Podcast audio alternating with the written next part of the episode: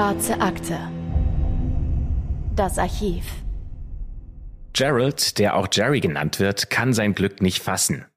Unter allen Männern auf der ganzen Welt hat Barbara ausgerechnet ihn ausgewählt. Ihn. Stundenlang könnte er sie anschauen, wie sie in seinen Armen schläft, wie ihr kastanienbraunes Haar ihre Schulter herabfällt, wie ihr Brustkorb sich langsam hebt und senkt. Dieser Moment, das ist das pure Glück. Und nichts, was Jerry auch nur zu hoffen gewagt hätte. Dass Barbara jemals seine Freundin sein würde, seine, das hätte er nie gewagt zu träumen. Es ist der 23. Dezember 1977 und die vorweihnachtliche Gemütlichkeit liegt in der Luft. Jerry freut sich auf die Weihnachtstage mit seiner Familie und mit Barbara natürlich, wenn sie die Zeit mit ihm verbringen will. Heute war ein schöner Tag. Barbara hat ihn angerufen und von sich aus vorgeschlagen, den Abend gemeinsam zu verbringen. Dann hatte er sie abgeholt, zum Essen ausgeführt und anschließend sind sie in ihre Wohnung gefahren. Und jetzt sitzen sie hier, ganz kuschelig vom Fernseher, und sie nicken gemütlich ein. Aber mitten in der Nacht wird Jerry wach und auch Barbara hat schon die Augen auf. Sie sagt, sie habe etwas mit ihm zu besprechen. Und er ist sofort ganz Ohr. Und etwas besprechen, das kann so ziemlich alles bedeuten. Doch nie im Leben hätte Jerry mit dem gerechnet, was Barbara ihm nun erzählt. Denn als sie am Vortag, also am 22. Dezember, von der Arbeit zurückkam, da habe sie eine Leiche in ihrer Wohnung gefunden. Ein Mann, nackt, der aussah, als sei er geschlagen worden. Barbara habe die Leiche dann weggeschafft, doch der Tote sei immer noch zu nah. Und jetzt fragt sie Jerry, ob er ihr nicht helfen könne, die Leiche an einen anderen Ort zu bringen. Und Jerry, natürlich total erstaunt, aber stets hilfsbereit und fest überzeugt, alles für seine Barbara zu tun, der willigt ein. Gemeinsam mit Barbara zieht er den leblosen Körper aus einem Schneehaufen hinter den Mülleimern, verfrachtet ihn in seinen Wagen und macht sich dann mit seiner Freundin auf die Suche nach einem besseren Versteck. Ob er diese Aktion hier für sich behalten könne, fragt ihn Barbara, als sie ihm Putzmittel für das Auto gibt. Und er antwortet ihr, na klar doch. Am besten wäre es, einfach für immer zu vergessen, was hier in dieser Nacht geschehen ist. Und damit herzlich willkommen zu einer neuen Folge der Schwarzen Akte, wie immer mit Anne Duckmann. Und mit eurem Lieblings-Nikolaus Christopher Bücklein. Schön, dass ihr bei der heutigen Folge wieder mit dabei seid. Ho, ho, ho. Ich hoffe, ihr habt heute schon in eure Schuhe geschaut und was Glückliches gefunden. Ich glaube, ich bin eher in dem Alter, in dem ich hoffe, dass mir niemand was in die Schuhe gesteckt hat, weil ich nämlich nicht davon ausgehe, dass es jemand tut. Und wenn es jemand getan hätte, dann wäre ich einfach in meine Schuhe geschlüpft und hätte die Schokolade zermatscht. Das wäre doof. Hast du deine Schuhe dann geputzt für heute? Macht man das?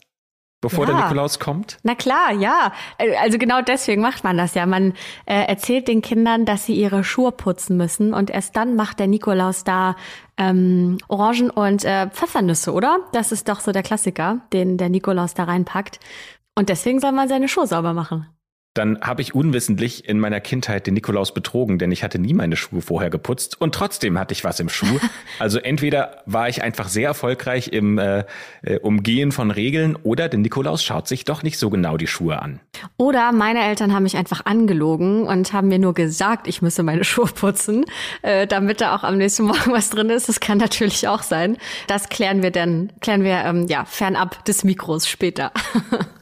In der heutigen Folge befinden wir uns in Madison, der Hauptstadt des US-Bundesstaats Wisconsin Ende der 70er Jahre.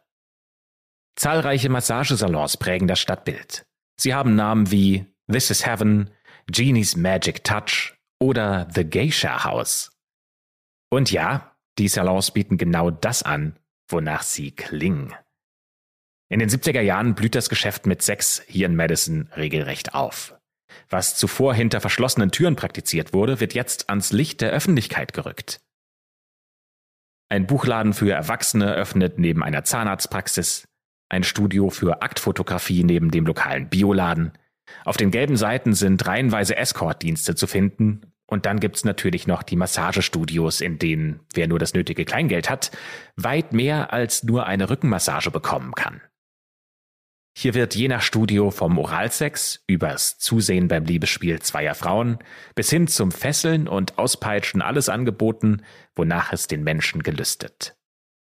In dieser Folge interessiert uns ganz besonders ein Salon und der heißt Jen's Health Studio. Und das mag zwar zunächst recht seriös klingen, aber dieses Studio gilt in der Stadt als Hardcore. Also hier bekommt man angeblich nicht nur Sex jeder Art, sondern auch Kokain oder Waffen. Der Mann, von dem wir euch schon in der Szene am Anfang erzählt haben, Gerald oder genannt Jerry, der war hier regelmäßig Kunde, denn eine Masseurin hat es ihm ganz besonders angetan, und zwar Barbara. Barbara ist cool, schön, irgendwie mysteriös und intelligent.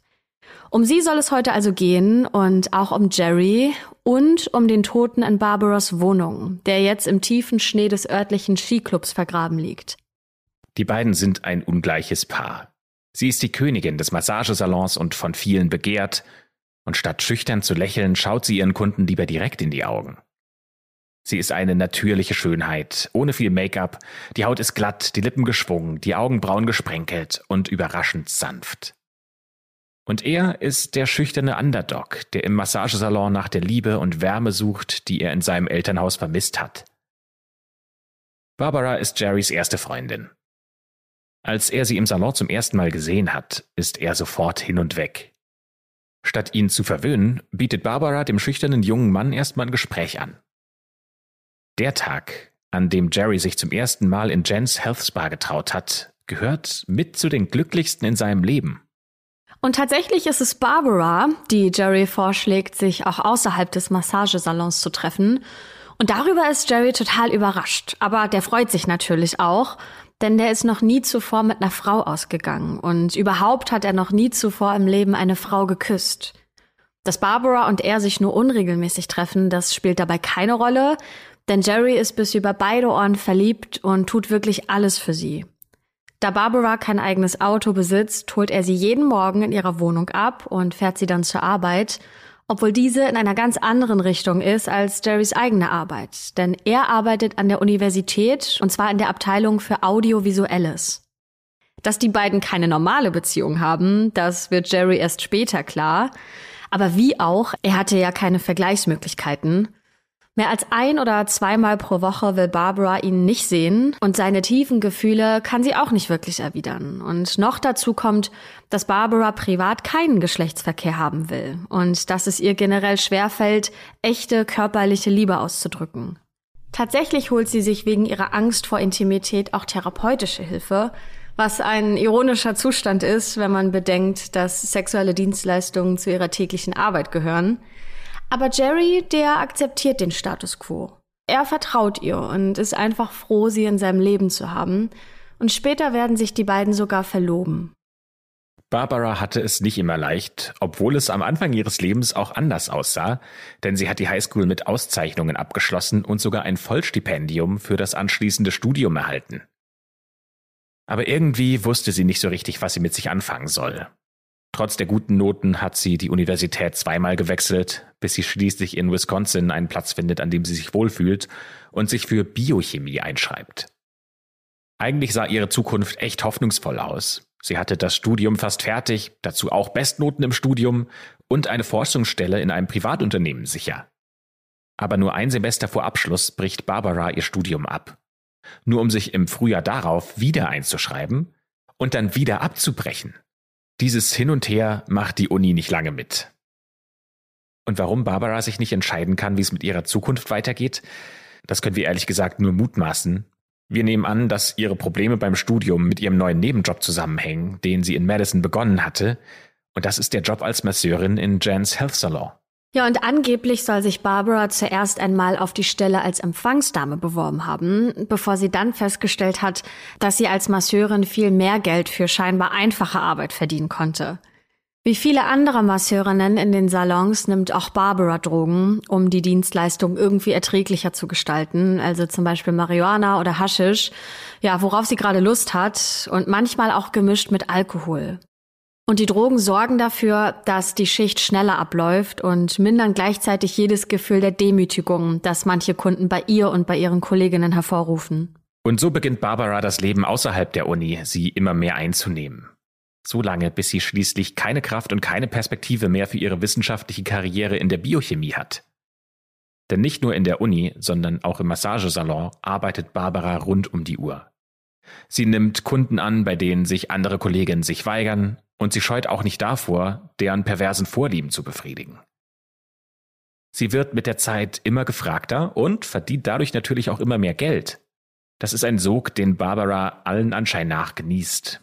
Sie wird verwöhnt von dem schnellen Geld, sie will immer mehr und sie lässt sogar durchsickern, dass sie einen eigenen Massagesalon eröffnen will. Da bleibt es nicht nur beim Plan, sondern tatsächlich bringt sie einige wohlhabende und prominente Kunden dazu, ihr Kredite in unterschiedlicher Höhe zu bürgen, damit sie diesen Salon eröffnen kann. Allerdings kommt sie ihren Zahlungsverpflichtungen nicht nach und ihre Bürgen bleiben auf den Kosten sitzen. Aber da ja einige dieser Bürgen prominent sind und in der Öffentlichkeit bekannt sind und wahrscheinlich auch hohe Positionen haben, zahlen die Barbaras Schulden lieber stillschweigend, denn natürlich will niemand, dass rauskommt, dass sie zu Barbara gehen und dort ihre Dienste in Anspruch nehmen. Barbara hat definitiv einige interessante Weisen, um an Geld zu kommen. Eine andere lässt sie mal in einem Moment der Unvorsichtigkeit durchsickern. Denn so habe sie den Plan, einen Mann zu heiraten, ihn dann dazu zu bringen, ihren Namen auf seine Lebensversicherung zu setzen, dann mit ihm nach Mexiko zu fliegen und diesen Mann dann zu vergiften.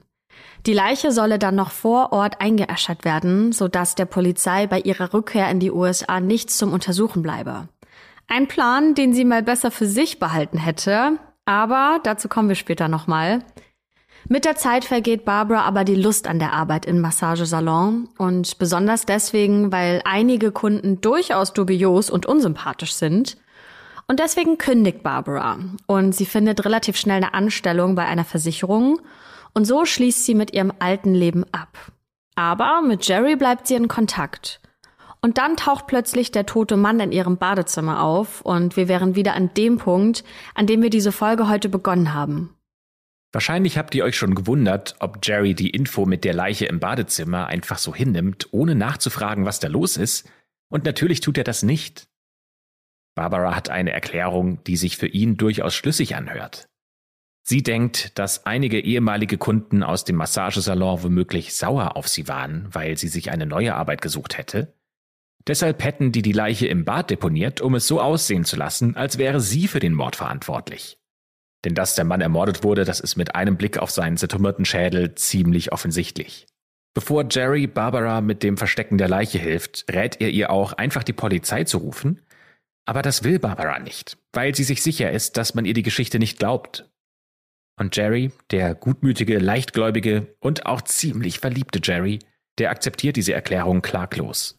Doch lange kann er dieses Geheimnis nicht für sich behalten, denn 30 Stunden nachdem sie die Leiche im Tiefschnee vergraben haben, am 25. Dezember, dem Christmas Day in den USA, da geht Jerry schon zur Polizei und erzählt ihnen alles.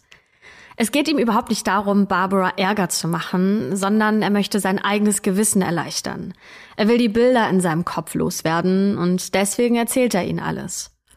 Die Polizei hält seine Geschichte erstmal für ziemlich unglaubwürdig, lässt sich von ihm aber trotzdem die Stelle im Schnee zeigen, an der sie die Leiche angeblich abgelegt haben. Und tatsächlich, der Körper liegt auch noch dort, nackt und nur mit einer Digitaluhr am linken Handgelenk. Und was jetzt folgt, ist eine recht eindrückliche Schilderung der Leiche, wie sie in dem Buch Winter of Frozen Dreams zu lesen ist. Das hat Karl Harter über den Fall geschrieben.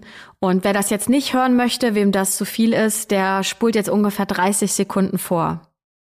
Die Schläge auf den Schädel, die zuerst aufgedeckt worden waren, schienen nicht mehr als Beulen und Kratzer zu sein, verglichen mit dem, was als nächstes zum Vorschein kam.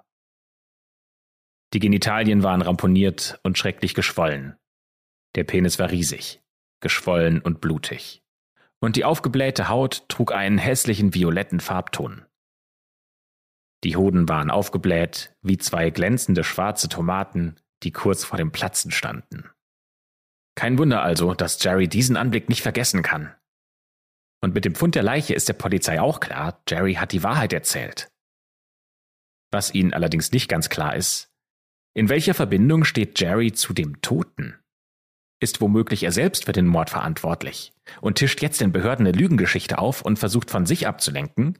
Als man Jerry zu all diesen Themen befragt, da wird relativ schnell klar, dass er hier ganz und gar kein falsches Spiel spielt.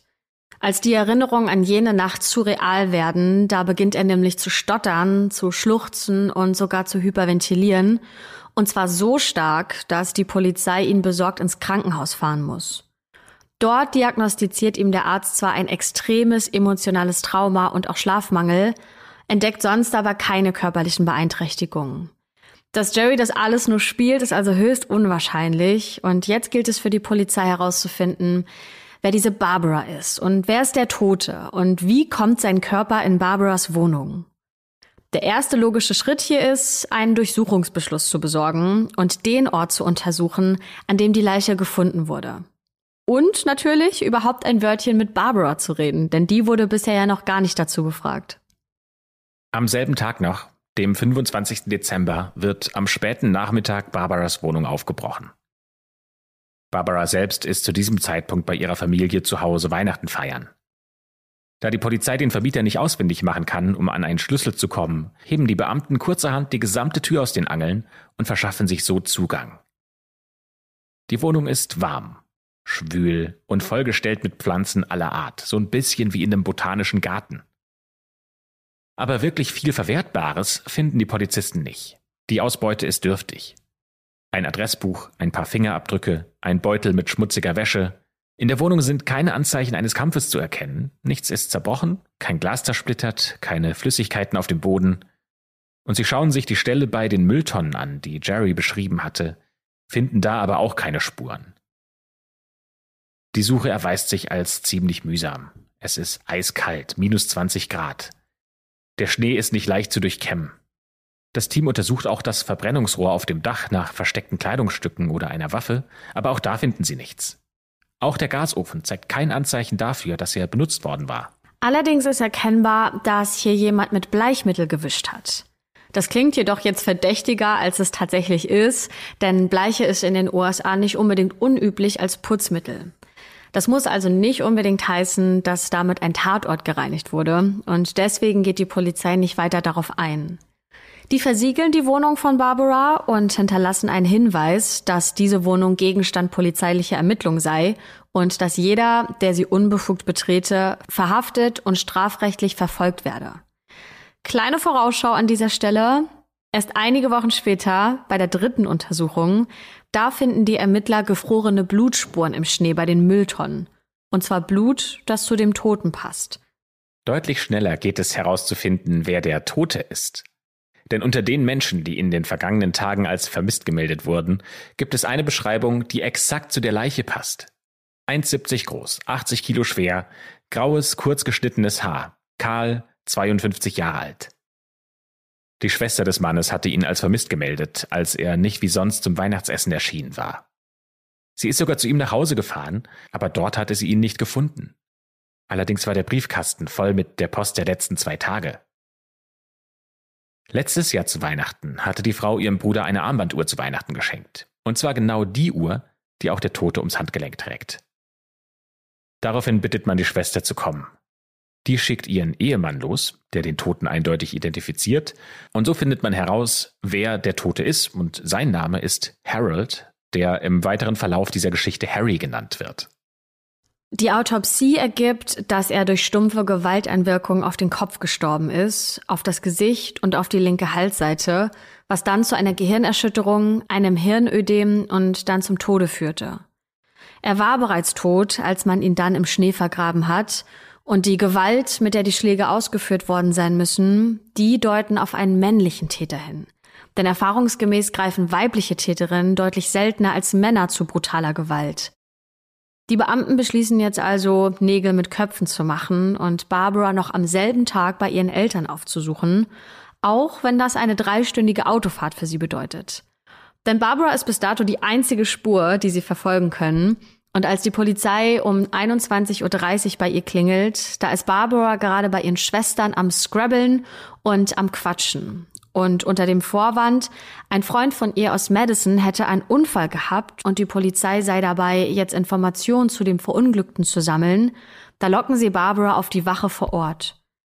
Barbara muss dort im Vernehmungszimmer auf einem Holzstuhl Platz nehmen. In dem Buch Winter of Frozen Dreams wird das Gespräch, das nun zwischen Barbara und den Polizisten folgt, sehr schön szenisch dargestellt. Es gibt natürlich keine Gewissheit, dass die beiden Parteien wirklich exakt diese Worte gesagt haben, und es ist auch anzunehmen, dass der Autor die Szene etwas dramatischer dargestellt hat, als sie sich tatsächlich abgespielt hat. Trotzdem gibt sie einen guten Eindruck, was jetzt geschieht.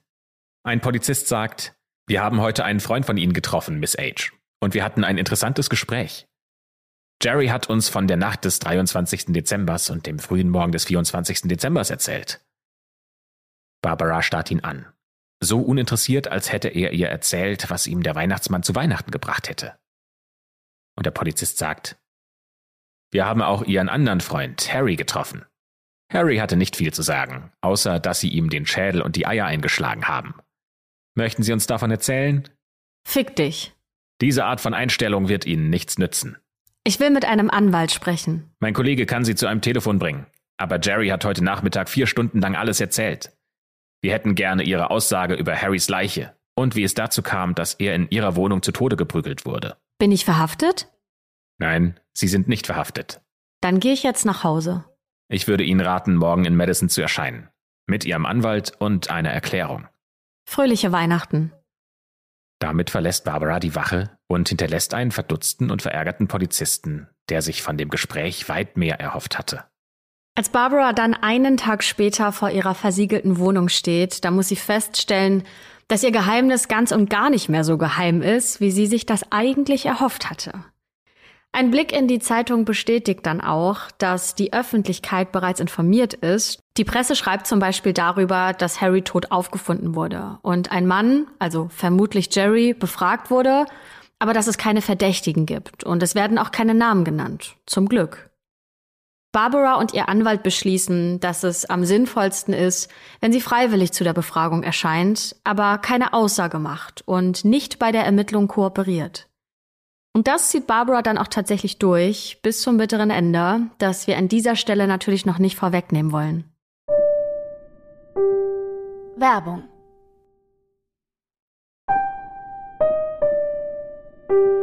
Werbung Ende. Barbara ist den Ermittlern ein Rätsel. An ihrem neuen Arbeitsplatz bei der Versicherung hat sie keine Freundschaften geschlossen, ist stets höflich und ruhig aufgetreten. Über ihr Privatleben hat sie nie mit jemandem gesprochen, auch bei der alten Arbeit nicht. Niemand scheint Barbara wirklich zu kennen, auch Jerry nicht. In ihrer Wohnung gibt es zwar jede Menge Pflanzen, jedoch keine Erinnerungsstücke, keine Fotos von Familie oder Freunden. Sie ist scharfsinnig, selbstsicher und intelligent und hat trotzdem ihre wissenschaftliche Karriere in der Biochemie aufgegeben, um mit ihrem Körper Geld zu verdienen. Und teilweise sehr dubiose sexuelle Vorlieben einiger Männer befriedigt. Einer dieser Männer, der mit einem besonderen Wunsch in den Massagesalon kam, ist Harry. Und jetzt ist er tot, brutal erschlagen. Zwar behauptet Barbara, den Mann überhaupt nicht zu kennen, doch diese Lüge kann sie nicht lange aufrechterhalten, denn sie kennt Seiten von Harry, von denen wohl nicht viele Menschen etwas wissen. Es hat sich wahrscheinlich ungefähr so zugetragen. Eines Tages in Jans Health Studio, da hört Barbara die erschrockene Stimme einer Kollegin. Sie berichtet von einem Kunden, dessen Wünsche weit außerhalb ihres Repertoires liegen. Auf gar keinen Fall wolle sie zurück in das Zimmer gehen. Und kurzerhand springt daraufhin Barbara ein. Der Raum, in dem der Kunde wartet, der hat schwarze Wände und es gibt eine Glühbirne an der Decke, die ein seltsames und fast mondartiges Licht auf die Szenerie wirft. Und mitten in diesem Raum sitzt ein nackter Mann auf einem Stuhl und zu seinen Füßen liegen Handschellen. Auf seinem Gesicht liegt ein niedergeschlagener Ausdruck, der sich auch gar nicht ändert, als Barbara reinkommt, und die Stimme des Mannes klingt flehend, als er sie um einen Gefallen bittet. Einen einfachen Gefallen. Der Mann wirft ein Stromkabel auf den Boden. Barbara hebt das Kabel auf, fesselt die Handgelenke des Mannes mit den Handschellen am Stuhl und betrachtet ihn kühl. Dann, ohne Vorwarnung, schlägt sie ihn mit voller Kraft. Einmal, zweimal, dann nochmal. Das Kabel schneidet über seine Schultern, das Rückgrat, die Brust, und nach etwa zwölf bis dreizehn Schlägen fleht der Mann Barbara an, aufzuhören. Sein Rücken ist mit Striemen übersät. An zwei oder drei Stellen ist die Haut aufgeplatzt, das Blut läuft in einem Rinnsal die Wirbelsäule hinunter. Sie lässt das Kabel noch zweimal auf ihn hinabfahren, dann hört sie auf. Der Mann weint. Barbara taucht ein Handtuch in kühles Wasser und tupft damit seine Wunden ab. Obwohl ihm Tränen über die Wangen laufen, sieht er weder traurig noch verletzt aus. Dann zieht der Mann sich wieder an, stellt sich vor und fragt, ob er das nächste Mal wieder zu ihr kommen könnte. Sein Name ist Harry. Barbara nickt. Der Mann legt zwei Scheine auf den Tisch und geht. In der nächsten Zeit wird er den Massagesalon immer wieder aufsuchen. Aber wer ist dieser Mann, der extra Geld dafür bezahlt, um von einer fremden Frau ausgepeitscht zu werden? Harry blickt auf ein Leben zurück, das nicht immer leicht war. Denn seine Kindheit ist geprägt von harter Arbeit auf dem Bauernhof seiner Familie. Und trotz all der ganzen Arbeit kommt die Familie nur schwer über die Runden. Denn das Land ist karg und bringt nicht unbedingt viel Gewinn ein. Mit Sparsamkeit und Genügsamkeit schafft es die Familie dann aber irgendwie durch harte Zeiten und nach seinem Highschool-Abschluss entscheidet sich Harry, bei der Familie auf dem Bauernhof zu bleiben und nicht, wie viele seiner anderen Schulkameraden, wegzuziehen, ein anderes Leben zu entdecken. Und so vergeht Jahr um Jahr, bis die Familie die Hypothek und die ganzen Rechnungen für zum Beispiel Saatgut, Futter und Dünger nicht mehr bezahlen kann und gezwungen ist, den Hof zu verkaufen. Der Tag, an dem Harry mit seiner Familie den Bauernhof verlässt und in die Stadt zieht, ist der traurigste in seinem Leben. Zu diesem Zeitpunkt ist er 41 Jahre alt. Seine Eltern gehen in Ruhestand und er nimmt einen Job als Gabelstaplerfahrer an. Die Eltern können sich gar nicht an das Stadtleben gewöhnen. Sein Vater stirbt nur ein Jahr später an Nierenversagen, die Mutter vier Jahre später an einem Herzinfarkt. Und plötzlich steht Harry ohne Eltern da. Und das, wo er in seinem gesamten Leben nie länger als eine Woche an einem Ort geschlafen hat, an dem nicht auch seine Mutter war. Für Harry ist es schwierig, abends auszugehen. Es reicht ihm ab und an mal mit Freunden zu kegeln oder ins Kino zu gehen oder zu Hause an seiner Modelleisenbahn zu basteln. Aber mit all den Jahren wächst auch die Einsamkeit, die Harry empfindet. Er sehnt sich nach Gesellschaft. Dann entdeckt er Jans Health Spa in Madison und plötzlich eröffnet sich ihm eine ganz neue Welt. Eine Welt, in der er seine Gelüste leben darf. Eine Welt, von der er nicht mal seinen Freunden erzählt. Seine Freunde werden übrigens später aussagen, dass Harry niemals so einen Massagesalon besuchen würde. Aber Harry ist ein Gewohnheitstier. Die Polizei findet nach seinem Tod in seiner Wohnung einen Schuhkarton mit 69 Kreditkartenbelegen von verschiedenen Massagesalons in Madison, die er während der vergangenen vier Jahre regelmäßig an Sonn- und Feiertagen aufgesucht hatte. Und außerdem stoßen die Ermittler noch auf eine Lebensversicherung in Höhe von 35.000 Dollar deren Begünstigte eine gewisse Linda ist. Wer das ist, ist zu diesem Zeitpunkt noch nicht bekannt. Und ja, so tritt Barbara dann in sein Leben und er in ihres. Denn wie auch schon bei Jerry schlägt sie dem deutlich älteren Harry vor, sich auch außerhalb des Salons zu verabreden. Zu diesem Zeitpunkt ist Harry 52 Jahre alt und Barbara 25. Und die Dates mit Barbara beflügeln Harry. Auf seine Freunde wirkt er deutlich glücklicher in dieser Zeit und er erzählt ihnen sogar, vielleicht eine neue Freundin zu haben. Aber er will ihnen keine weiteren Einzelheiten preisgeben. Es dauert auch gar nicht lange und da verloben sich Harry und Barbara. Was Harry aber nicht ahnt, ist, dass Barbara zu diesem Zeitpunkt bereits mit Jerry verlobt ist. Doch macht das Barbara alles direkt zur Täterin? Denn die Art, auf die Harry ermordet wurde, steht ja nach Erfahrungswerten der Polizei eher für einen männlichen Täter. Aber das beweist letztendlich ja noch nichts. Dass Barbara ein falsches Spiel spielt, das ist mittlerweile offensichtlich. Aber wir dürfen nicht vergessen, dass die Polizei zu diesem Zeitpunkt noch gar nichts von der gemeinsamen Vergangenheit von Barbara und Harry weiß. Die Ermittler suchen immer noch nach einer Verbindung zwischen den beiden, denn nach wie vor ist Barbara ja die Hauptverdächtige in diesem Fall. Es ist sehr wahrscheinlich, dass Harry in ihrer Wohnung gestorben ist. Sie hatte zwar behauptet, man hätte ihr diese Leiche untergejubelt, aber natürlich glaubt man ihr diese Erklärung nicht. Dafür müsste es dann schon einen Beweis geben. Und ausgerechnet Jerry, Barbaras anderer Verlobter, liefert das gesuchte Puzzleteil. Denn als bei einer Befragung der Name Linda erwähnt wird, erklärt Jerry, dass Linda Barbaras neuer Name wäre. Als sie den Massagesalon verlassen hat, da hat sie versucht, sich ein neues Leben aufzubauen, das alte hinter sich zu lassen und mit einem neuen Namen anzufangen. Das heißt, Barbara ist die Begünstigte von Harrys Lebensversicherung und hat somit auch ein Motiv, ihn zu töten. Da geht's einfach um Geld. Für die Staatsanwaltschaft sind das genügend Beweise, um eine Anklage gegen Barbara zu erheben. Und Jerry, der soll der Kronzeuge sein. Und als Jerry erfährt, dass seine geliebte Freundin gleichzeitig auch mit einem anderen Mann zusammen, ja nicht nur das, sondern sogar verlobt war, Da ist er natürlich tief erschüttert. Denn immerhin wollten sie ja heiraten und anschließend zusammen nach Mexiko in die Flitterwochen fahren. Und zuvor hatte Barbara noch versucht, Jerrys Leben auf drei Millionen Dollar zu versichern, was aber nicht geklappt hat. Denn angesichts Jerrys eher mäßigem Einkommen in der Universität wollte keine Versicherung eine so hohe Summe zahlen. Aber was klappte, war eine Lebensversicherung über 750.000 Dollar. Zwar geschlossen unter zweifelhaften Umständen, aber immerhin sehr viel Geld. Und der Versicherungsvertreter, der diese Police abgeschlossen hat, der flieht in sein Heimatland Mexiko, um einer Untersuchung in den USA zu entgehen. Dass Jerry wahrscheinlich froh sein kann, dass es mit dieser Hochzeit mit Barbara und auch den Flitterwochen noch nicht geklappt hat, das weiß er natürlich noch nicht. Er ist einfach total verliebt in Barbara und irgendwie komplett überfordert mit der Gesamtsituation. Über den haben wir ja noch gar nicht so viel erzählt. Tatsächlich ist sein Leben ganz ähnlich wie das von Harry. Recht einsam, wenige Freunde und auch seine Familie musste immer schauen, wie sie über die Runden kommt. Die Erziehung, der Haushalt und das Geldverdienen, das blieb alles an seiner Mutter hängen, da der Vater die Familie verlassen hatte. Sobald sie konnten, haben alle Geschwister das Zuhause verlassen. Nur Jerry ist geblieben, um sich um seine Mutter zu kümmern. Die hat es auch ehrlicherweise von ihm erwartet. Gleichzeitig hat es ihr an Wärme und Güte gefehlt.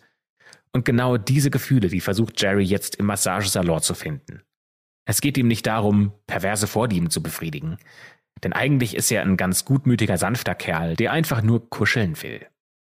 Irgendwie ist er halt in diese Mordsache reingeraten, obwohl er eine ganz sanfte Seele ist. Und das glaubt die Polizei auch. Deswegen lässt sie ihn zu seinem Schutz 24-7 überwachen nur Jerry weiß gar nicht, dass er die ganze Zeit über von der Polizei beobachtet wird.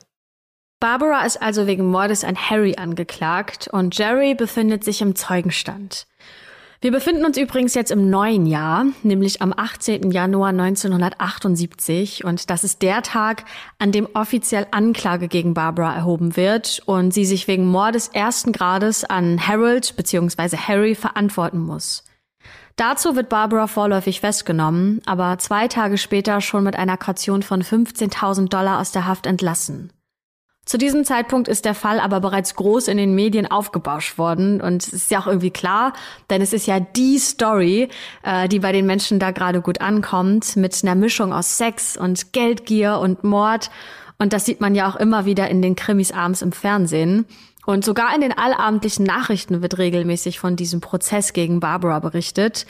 Und noch dazu kommen etliche Zeitungsartikel und Skizzen aus dem Gerichtssaal, aber auch zahlreiche Fotos von all den Reportern, die um Barbara 24-7 herumwuseln und auch Pressekonferenzen über den Prozess. Und das Gerichtsverfahren wird sogar vollständig im TV übertragen. Die Medien machen aus der Geschichte eine Sensation. Unter anderem titelt die Capital Times, eine Lokalzeitung aus Madison, unter der Beschaulichkeit der Stadt liegt eine schlüpfrige Unterseite. Dazu druckt sie empörte Zitate konservativer Gemeindemitglieder. Es ist die Rede von der Queen of the Massage Parlors, die Königin der Massagesalons. Über den Fall wird sogar später ein Film gedreht. Basis dafür ist das Buch, über das wir vorhin gesprochen haben, Winter of Frozen Dreams. Barbaras Privatleben wird komplett auseinandergepflückt. Die Öffentlichkeit lässt sich plötzlich über die Anzahl der Männer aus, die ihre Wohnung zu den seltsamsten Zeiten besuchen. Es wird über ihre sexuellen Fähigkeiten gesprochen. Es wird darüber gemunkelt, dass es einen schalldichten Raum in Jens Health Spa gäbe, der angeblich nur eingerichtet wurde, damit Barbara dort ihre Lust am Schmerz ausleben könnte, ohne andere Kunden zu erschrecken. Doch die echte Barbara kennt niemand wirklich. Der Autor von Winter of Frozen Dreams schreibt von einem Schattendasein, das Barbara lebt – und trotz tausender Worte können die Medien sie nicht wirklich definieren. Und Interviewanfragen weist sie zum Beispiel immer sofort zurück. Bis zur Vorverhandlung dauert es noch fast einen Monat, den Barbara dank der Kaution in Freiheit verbringen kann. Und in diesem Zeitraum beendet die Polizei auch ihre 24 Stunden Schutzüberwachung von Jerry. Das Urteil wird erst im Juni 1980 fallen. Darauf wollen wir gleich aber noch mal näher eingehen. Das heißt, es vergehen gut zweieinhalb Jahre von der ursprünglichen Mordanklage bis zum Urteil, die sie auf Kaution frei ist. Doch erst einmal geschieht noch was anderes, mit dem niemand gerechnet hätte. Die Polizei erhält Ende März, also quasi mitten im laufenden Prozess gegen Barbara, einen Brief. Diesen Brief haben wir übersetzt und den wollen wir natürlich vorlesen. Ich schreibe diesen Brief, weil ich die Dinge richtig stellen will. Ich hatte Angst. Ich war eifersüchtig. Barb ist unschuldig und ich habe ihr Leben ruiniert. All die Geschichten, die ich über Barb erzählt habe, sind falsch. Sie hatte nie etwas mit einer Leiche zu tun. Das hatte sie nie. Ich bin durchgedreht. Ich hatte solche Angst. Die Polizei hat mir Angst gemacht. Ich war verrückt und wusste nicht, was ich sage. Dann musste ich immer wieder dieselbe Geschichte erzählen, sonst hätten sie mich wegen eines Verbrechens angeklagt. Jetzt haben sie es stattdessen mit Barb gemacht, und ich weiß nicht mehr, was ich tun soll, außer die Wahrheit zu sagen. Ich bin nicht mehr verrückt, und ich habe keine Angst. Ich will die Wahrheit sagen. Ich habe keine Angst, ins Gefängnis zu gehen. Barb hatte nie etwas mit einer Leiche zu tun, ich schwöre es. Und Sie können mit mir machen, was Sie wollen. Mit freundlichen Grüßen, Gerald. Ja, und Gerald ist ja unser Jerry in der Geschichte. Und er hat hier einen letzten Versuch unternommen, um seine Barbara zu schützen. Er schickt denselben Brief übrigens auch an Barbaras Anwalt und auch an die Lokalzeitungen. Und das Ganze wird von Handschriftsexperten untersucht und die bestätigen, dass Jerry wirklich der Autor der Briefe ist. Allerdings erwähnt er nicht, was denn die wahre Geschichte sei. Die wahre Aufklärung rund um den Tod von Harold, also Harry. Und dann, bevor irgendjemand Jerry noch groß befragen kann, ist der tot. Am 27. März wird seine Leiche zu Hause in seiner Badewanne aufgefunden und an seinem Körper sind keine Flecken und auch keine Abschürfung zu erkennen, keine Zeichen eines Kampfes und neben der Badewanne liegt ein trockenes Handtuch und auch noch ein paar Hausschuhe. Auf dem Toilettenbecken steht ein geöffnetes Plastikfläschchen, auf dem steht Valium, Einnahme nach Bedarf. Und dieses Fläschchen ist leer. Vermutlich ist es das Medikament, das er bekommen hat, um seine Nerven zu beruhigen. Zunächst sieht alles danach aus, als sei Jerry aus Versehen in der Wanne ertrunken. Seine Lungen sind voller Wasser. Daraus schließt man, dass ein Tod durch Sauerstoffmangel eingetreten ist. Während der Autopsie jedoch stellt der Gerichtsmediziner die Theorie auf, dass es sich auch um Suizid handeln könnte oder um einen Tod durch eine chemische Substanz, die Jerry sich eventuell gespritzt haben könnte. Man hat ja seine Leiche erst zwei Tage nach Eintritt des Todes gefunden. Da wären die Chemikalien in seinem Körper allerdings bereits abgebaut und nur noch schwer nachzuweisen. Außerdem findet man an seinem Körper keine Einstichwunden und es liegt auch keine Spritze in der Nähe. Der Gerichtsmediziner entdeckt zwar keine Einstichstelle, aber dafür was anderes, noch wesentlich aussagekräftigeres. Denn der findet heraus, dass seine Theorie mit der Chemikale stimmt. Und zwar entdeckt er Spuren von Cyanid in Jerrys Körper. Und Cyanid ist ein Stoff, aus dem Blausäure entstehen kann, wenn der im Körper in Kontakt mit Wasser kommt. Die so entstandene Blausäure ist dann in der Lage, Zellmembran zu durchdringen und den Stoffwechselvorgang zu stören. Und sie wandelt außerdem den roten Blutfarbstoff in rote Blutkörperchen um, sodass dieser keinen Sauerstoff mehr binden kann. Und das wiederum führt dazu, dass die betroffene Person Atemnot bekommt, sich die gesamte Haut bläulich verfärbt und die Person innerhalb weniger Minuten nach Aufnahme der Substanz erstickt. Cyanid kann man auch über die Haut aufnehmen oder man atmet es ein und wird dann in der Lunge aufgenommen. Das war also Jerrys Schicksal. Er wurde durch Cyanid vergiftet. Er ist erstickt, aber nicht am Wasser. Kein Wunder, dass es auf den ersten Blick so ausgesehen hat, als wäre er ertrunken. Der Gerichtsmediziner geht allerdings einen Schritt weiter und untersucht auch die Leiche von Harry nochmal auf Spuren von Cyanid. Und siehe da, bingo. Auch Harry ist an einer Cyanidvergiftung gestorben und nicht, wie man zunächst angenommen hätte, durch die Stäge gegen seinen Kopf. Die müssen ihm erst nachträglich zugefügt worden sein, um die Aufmerksamkeit von der wahren Todesursache abzulenken. Und damit wäre auch die Theorie des männlichen Täters passé. Zwei Männer, beide mit Cyanid vergiftet, beide im Besitz einer Lebensversicherung, deren Begünstigte Barbara ist.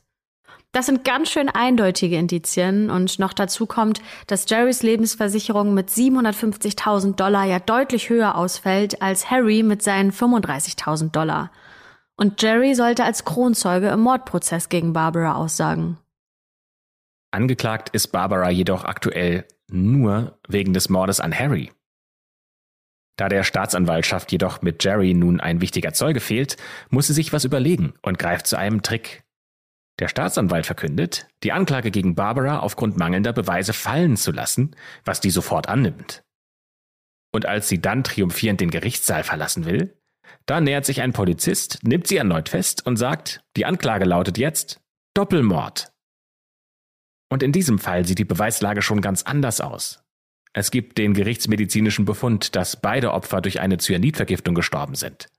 Beide waren im Besitz von Lebensversicherungen. Beide hatten mit Barbara ein Verhältnis. Und Barbaras ehemaliger Kollege, dem sie von dem Plan erzählt hat zu heiraten und in den Flitterwochen ihren frisch angetrauten Ehemann zu vergiften, der ist bereit gegen sie auszusagen.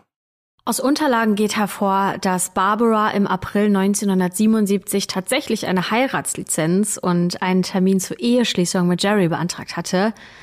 Warum sie ihn dann nicht auch wirklich geheiratet hat, das ist nicht ganz klar, aber vermutlich, weil sie sich fast zeitgleich mit ihrem Flitterwochenplan verplappert und erst einmal ein bisschen Zeit vergehen lassen wollte. Dass Barbara sich mit giftigen Stoffen, wie zum Beispiel Cyanid, auskennt, das ist unumstritten, denn immerhin hat sie ihr Biochemiestudium fast mit Bestnoten abgeschlossen. Ihre ehemaligen Professoren bestätigen das auch vor Gericht und ebenso kann nachgewiesen werden, dass Barbara Cyanid von einem pharmazeutischen Unternehmen gekauft und es sowohl an ihre als auch an Jerrys Adresse hat schicken lassen. Doch wenn Barbara sich so gut mit dem Stoff auskennt, wie lässt sich dann erklären, dass Jerry an der doppelten, der eigentlich benötigten Menge gestorben ist? Wenn sie ihn unauffällig ermorden wollte, dann wäre sie doch nicht das Risiko eingegangen, dass man später das Cyanid in seinem Körper findet. Und wenn sie von vornherein vorgehabt hätte, Jerry für diese 750.000 Dollar Lebensversicherung zu töten, wäre es dann nicht unsinnig gewesen, auch Harry zu ermorden, um sein viel kleineres Versicherungsgeld zu kassieren? Barbara muss doch klar gewesen sein, dass sie niemals beide Gelder hätte einstreichen können, ohne Verdacht zu erregen. Ihr seht, der Fall ist dann doch nicht so ganz einfach oder so ganz eindeutig vor allem. Und das sieht das Gericht genauso. Am 28. Juni 1980, also knapp zweieinhalb Jahre nach dem Tod von Harry, fällt das Urteil. Barbara wird des Mordes an Harold, alias Harry, schuldig gesprochen und zu lebenslanger Haft verurteilt. Von der Anklage wegen Mordes an Jerry wird sie jedoch freigesprochen. Der Grund ist, es ist zwar klar, dass Jerry ermordet wurde, das Gericht kann allerdings nicht zweifelsfrei beweisen, dass tatsächlich Barbara das war, die das getan hat. Ganz im Gegensatz zu Harry, der ja eindeutig in ihrer Wohnung umgekommen ist. Barbara legt gegen das Urteil Berufung ein, hat damit aber keinen Erfolg. Auch gegenüber den Medien erklärt sie sich nicht und verzichtet weiterhin auf Interviews. Nur wenige Worte sagt sie öffentlich zu dem Urteil, nämlich die folgenden. Ich habe das Verbrechen, dessen ich beschuldigt und für das ich verurteilt wurde, nicht begangen. Und das ist alles, was ich zu sagen habe. Zu diesem Urteil möchten wir gerne noch ein paar Gedanken mit euch teilen, die wir dazu haben. Denn in einem Fall, der so komplex ist wie dieser hier, da greifen ja selten alle Zahnräder eins zu eins ineinander. Und es gibt dann doch noch ein paar Punkte, die ja vielleicht ein bisschen komisch sind. Denn warum hat Barbara Harry ermordet? Waren allein diese 35.000 Dollar seiner Lebensversicherung schon ihr Motiv? Und warum hat sie ihn dann in der Innenstadtwohnung, in der sie lebt, also im dritten Stock, ermordet, wo es ja so gut wie gar keine Möglichkeit gab, die Leiche unbeobachtet zu entsorgen und wegzuschaffen? Vielleicht wollte sie ihn ja gar nicht ermorden und es war einfach nur ein Unfall. Cyanid sieht in seiner festen Form nämlich so ein bisschen aus wie Zucker, nur dass es nicht ganz so süß schmeckt, sondern eher ein bisschen bitter. Und es gibt tatsächlich eine Theorie, die aussagt, dass Harry, als er bei Barbara zu Besuch war, das Cyanid einfach mit Zucker verwechselt hat und es in seinen Kaffee gerührt hat. Was dafür spricht, ist, dass die Dosis in seinem Körper etwa 37 mal so hoch war, wie eigentlich notwendig gewesen wäre, um ihn zu töten. Und das entspricht ungefähr der Menge eines Teelöffels. Demnach wäre das Statement von Barbara sogar wahr, die gesagt hat, ich habe das Verbrechen, dessen ich beschuldigt und für das ich verurteilt wurde, nicht begangen. Aber wenn man da einmal genau hinhört, dann wird man feststellen, dass sie mit dieser Aussage ja nichts darüber aussagt, ob sie den Mord an Jerry begangen hat. Denn der war ja mit seiner Lebensversicherung von 750.000 Dollar der größere Fang. Immerhin hat Barbara allem Anschein nach eine Menge Zeit, Planung und auch Versicherungsprämien investiert, um den Mord vorzubereiten. Denn warum sonst hätte sie diesen Plan durch den Mord an Harry ruinieren oder gefährden sollen? Zwei Dinge könnten ihr in den Weg gekommen sein. Einmal ihr loses Mundwerk, als sie ihren Plan verraten hat, und zweitens der, zumindest der Theorie nach, unbeabsichtigte Tod von Harry. Durch diesen Tod wurde ja viel zu viel ungewünschte Aufmerksamkeit auf sie gelenkt. Und auffällig sind auch die Unterschiede zwischen den beiden Morden. Also der Mord an Jerry ist nahezu perfekt. Der wurde sehr sorgfältig ausgeführt und bis ins kleinste Detail geplant, wie zum Beispiel das trockene Handtuch neben der Badewanne. Und an der Leiche konnte man ja auch keinerlei Anzeichen für Fremdeinwirkung feststellen. Also alles sah ja aus wie ein Suizid und damit die perfekte Tarnung. Anders als bei Harry, denn dessen Körper war ja brutal geschlagen worden. Sein Tod wirkt irgendwie wütend und auf jeden Fall sehr gewaltsam und Jerrys Tod dagegen fast ruhig. Und dann ist ja noch die Sache mit der unterschiedlichen Dosierung. Die Frage ist also, ist es möglich, dass Barbara für ein Verbrechen verurteilt wurde, das sie gar nicht begangen hat, während sie für einen Mord freigesprochen wurde, für den sie in Wahrheit aber doch verantwortlich ist? Das werden wir wohl alle leider nie erfahren, denn Barbara weigert sich auch nach all den Jahren immer noch, sich vor den Medien oder vor den Leuten zu erklären. Was bleibt, sind die paar Worte, die sie da ja öffentlich geäußert hat, nämlich ich habe das Verbrechen, dessen ich beschuldigt und für das ich verurteilt wurde, nicht begangen und das ist alles, was ich dazu zu sagen habe. Mehr als das hat sie ja nie öffentlich geäußert. Zwei Tote, drei Schicksale. Bei der Autopsie von Harrys Leiche wurde in seiner rechten Niere Krebs entdeckt. Davon wusste er allerdings gar nichts, zumindest gibt es dazu keine medizinischen Unterlagen, Diagnosen oder Behandlungsprotokolle. Mediziner glauben, dass er mit diesem Krebs nur noch ein Jahr zu leben gehabt hätte. Und Jerry, der ist in dem Glauben gestorben, Barbara durch sein schriftliches Geständnis vor einer Haftstrafe zu schützen. Barbara sitzt noch heute hinter Gittern. Kurz vor ihrer Verurteilung hat sie ihren 28. Geburtstag gefeiert das heißt, sie hat praktisch ihr ganzes Erwachsenenleben im Gefängnis verbracht. Sie ist heute 70 Jahre alt und wohl ziemlich allein. Denn schon während des Prozesses wurde deutlich, wie einsam sie sich wohl fühlen muss. Weder ihre Freunde noch ihre Familie sind im Gerichtssaal, um ihr beizustehen. Und das, obwohl die Eltern ja nur eine dreistündige Autofahrt entfernt wohnen. Klar, das ist äh, auch möglich, dass die Familie sich auf Barbaras Wunsch hin von dem Prozess ferngehalten hat. Aber so richtig weiß nur sie, warum niemand da war. Und damit endet die Geschichte einer Frau, deren Leben so anders hätte verlaufen können, wenn die Verlockung des Geldes sie nicht dazu gebracht hätte, die falschen Entscheidungen zu treffen. Und damit endet auch die Folge und wir schließen die schwarze Akte für heute. Wir freuen uns sehr, wenn ihr uns auch im Januar bei Podimo hört. Also nochmal der kleine Reminder. Ab dem 1.1. kommt nur noch die erste Folge des Monats überall online. Also der erste Dienstag im Monat. Und alle anderen Folgen hört ihr dann exklusiv bei Podimo. Also schaut doch mal rein unter podimo.de slash schwarze Akte. Da findet ihr auch das Angebot für 90 Tage kostenlos Podimo testen. Und dann wünschen wir euch noch eine schöne Woche bis nächsten Dienstag.